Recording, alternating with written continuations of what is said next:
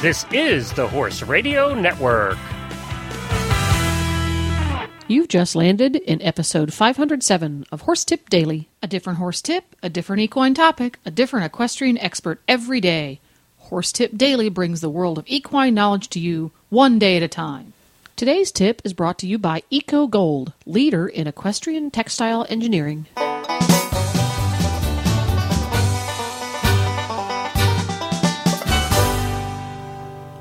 Coach Jen here, and thanks for tuning in to Horse Tip Daily. Today's tip is from Dr. Wendy Ying. Dr. Ying is host of the Driving Radio Show right here on the Horse Radio Network, as well as one of the few female competition four-in-hand drivers in the world. Plus, she is a veterinarian and practices traditional Chinese medicine. Today's tip is the second in a seven part series about the five elements of Chinese medicine. Today's element? Wood. But first, a word from today's sponsor, Eco Gold. Eco Gold is a team of experts in the field of textile engineering with more than 50 years of experience in high performance fabrics. Top international riders like Philip Dutton, Karen O'Connor, McLain Ward, Scott Stewart, Sean French, Ashley Holzer, and many more ride in their state of the art saddle pads to, and help them develop new products at Eco Gold. In high level sports, the right product can give an athlete a competitive edge. And in recent years, there have been several developments in textiles. Just think of sports like hiking, skiing, or cycling, and garments using things like Lycra, Teflon, and Gore Tex. How about using those high tech fabrics and smart engineering to improve the performance of our equine athletes? well, that's where Eco Gold comes in. With their expertise and contacts in the textile industry, they are able to bring the latest developments in technology to the equestrian market and make the most advanced products to give the horses competitive edge. And they don't have a one size fits all mentality. They use different technologies and different solutions to solve different issues. So ask for Eco Gold saddle pads and protective boots by name at your local tack store or visit them online at ecogold.ca. Now, enjoy today's tip.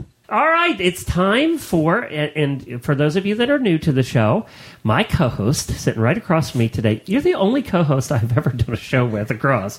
Most of the time, Why? they're in a different state or, you know, a different country. Yeah, this So- is better. I like to be here. Yeah, you can do at least see here. each other. Yeah, it is more fun. And I do enjoy visiting with you. Oh, so. thanks.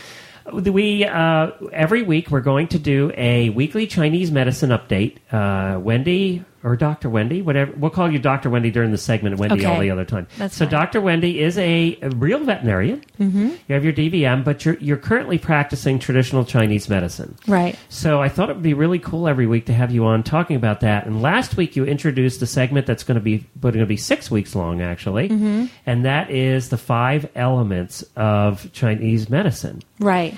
that really have uh, to do with medicine and personality both. Yeah, because that's um, that's really interconnected. So your basic personality kind of sets you up for different medical conditions. Like if you're uh, the most common thing that people know is like I'm a type A person, so I'm prone to heart disease or high blood pressure. With the Chinese medicine, right, or ulcers. so that's the same thing in uh, in Chinese medicine. is just split up into five just different personalities. But so emotion, your emotional well being also can reflect your health.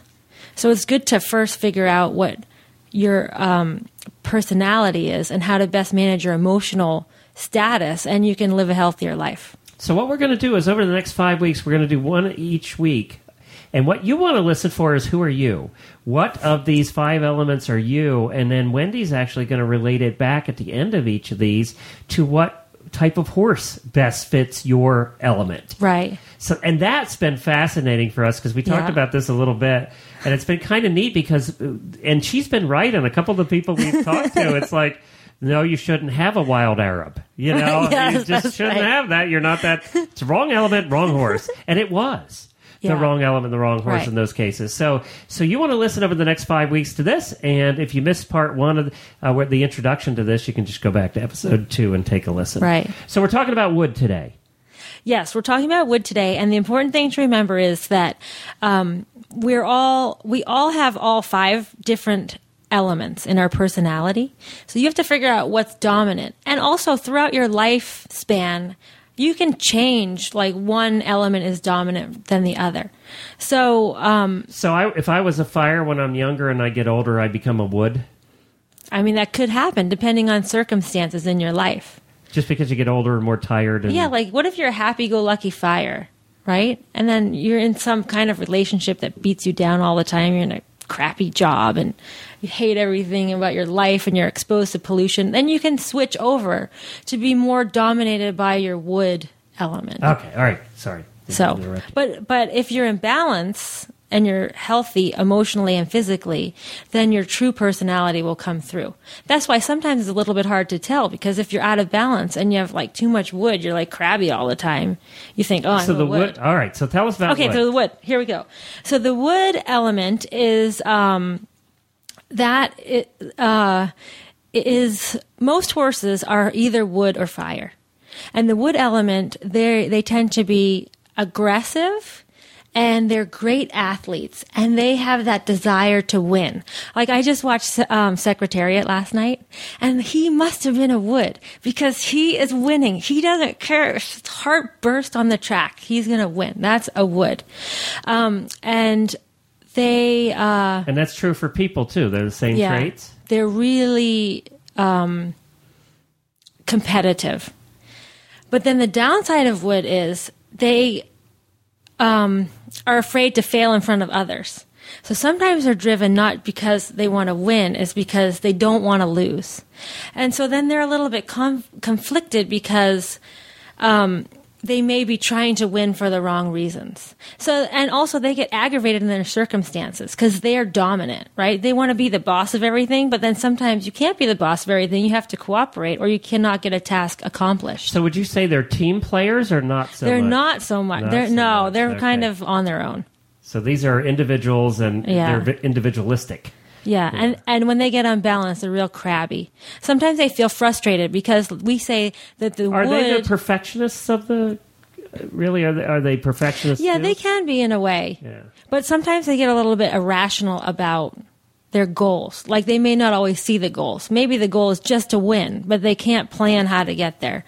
So Not so good at the little steps. not so good at the baby mm. steps. So the wood is called a general, right? Where the fire is the emperor. So sometimes the wood gets aggravated because he thinks he's the general, he's in charge, but at the end of the day, this, you know, the figurehead is the one actually calling the shots. So those are the things that sets up the wood for uh, emotional imbalance. Um, in a horse, you can tell um, if they're wood.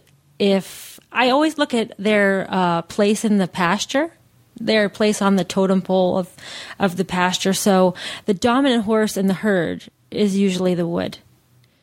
So you know, and and usually My horse is a wood. Your He's- horse is a wood? He's out with ten horses. It's little quarter horse gelding, and he's Right. out with ten other geldings, and he's the littlest one of the pack, and he he rolls the roost, yeah, then he's a wood. A- and he doesn't kick them.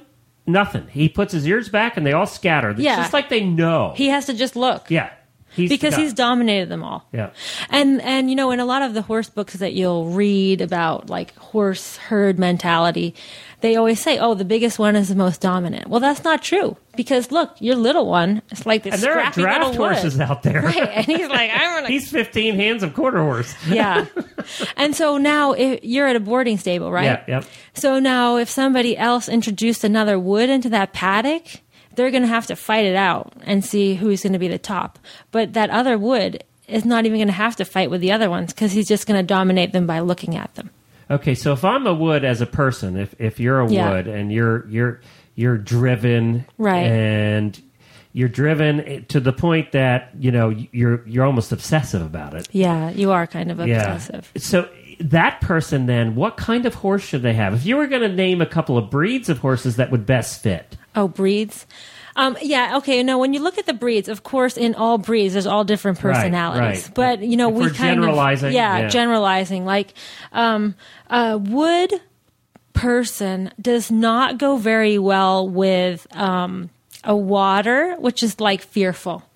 Because they're too dominant. Like they're like, I'm gonna Oh, win, and, the, then horse is afraid. Afraid, yeah. So when uh, you know a lot of rescue horses, um, end up there. They just like completely go crazy, or they don't So want to. thoroughbreds are not a good choice. The thoroughbreds can be, you know, it Yeah. depends.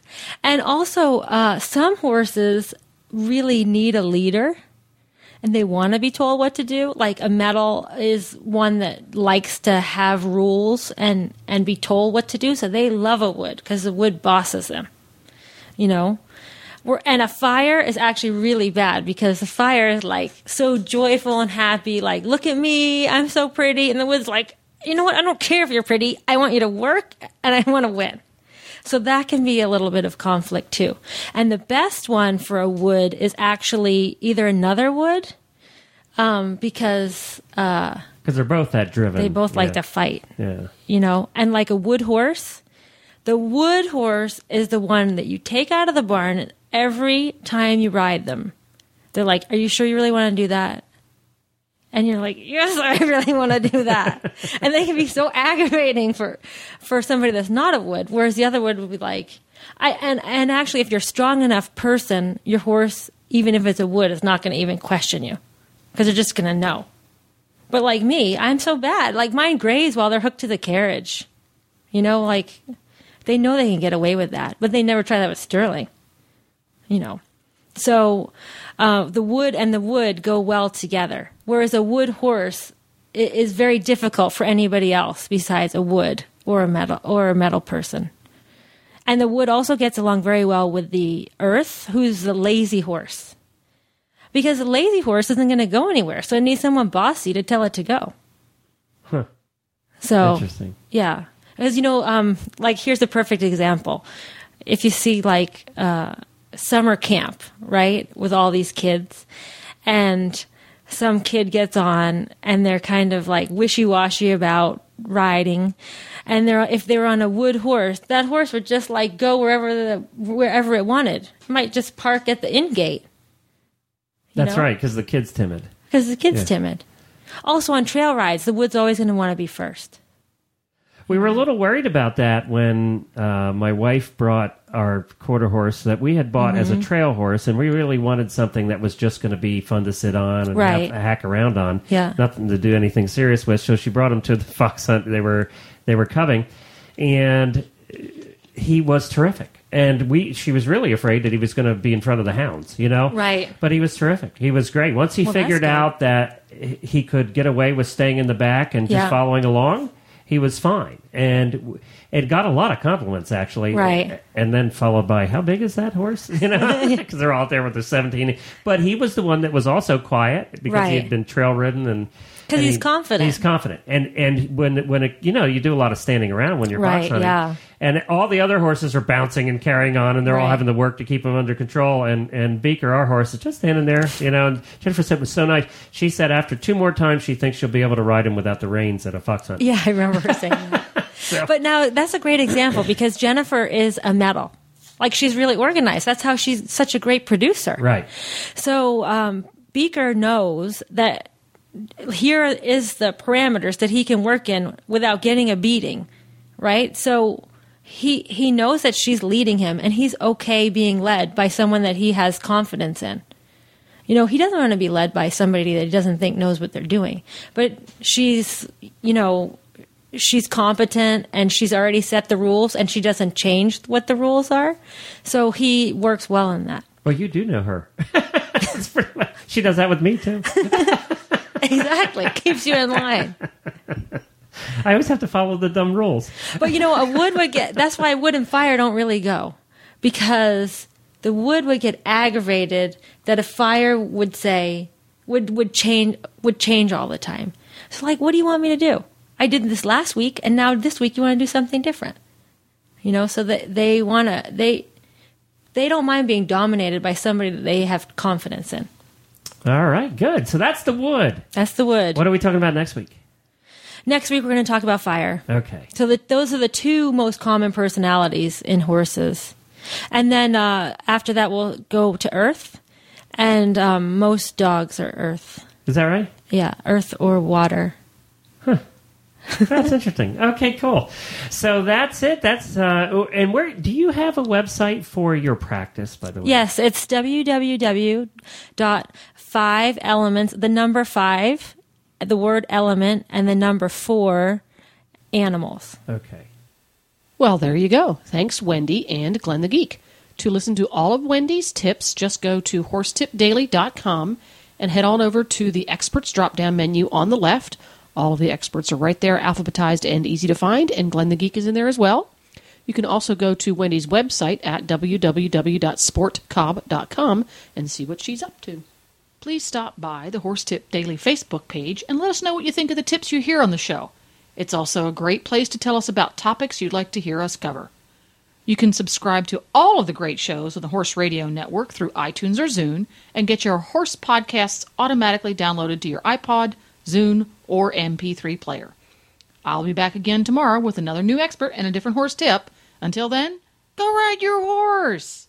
The Horse Radio Network and the Horse Radio Network hosts are not responsible for statements of guests or their opinions. Use your own judgment when listening to the tips provided by the experts on Horse Tip Daily.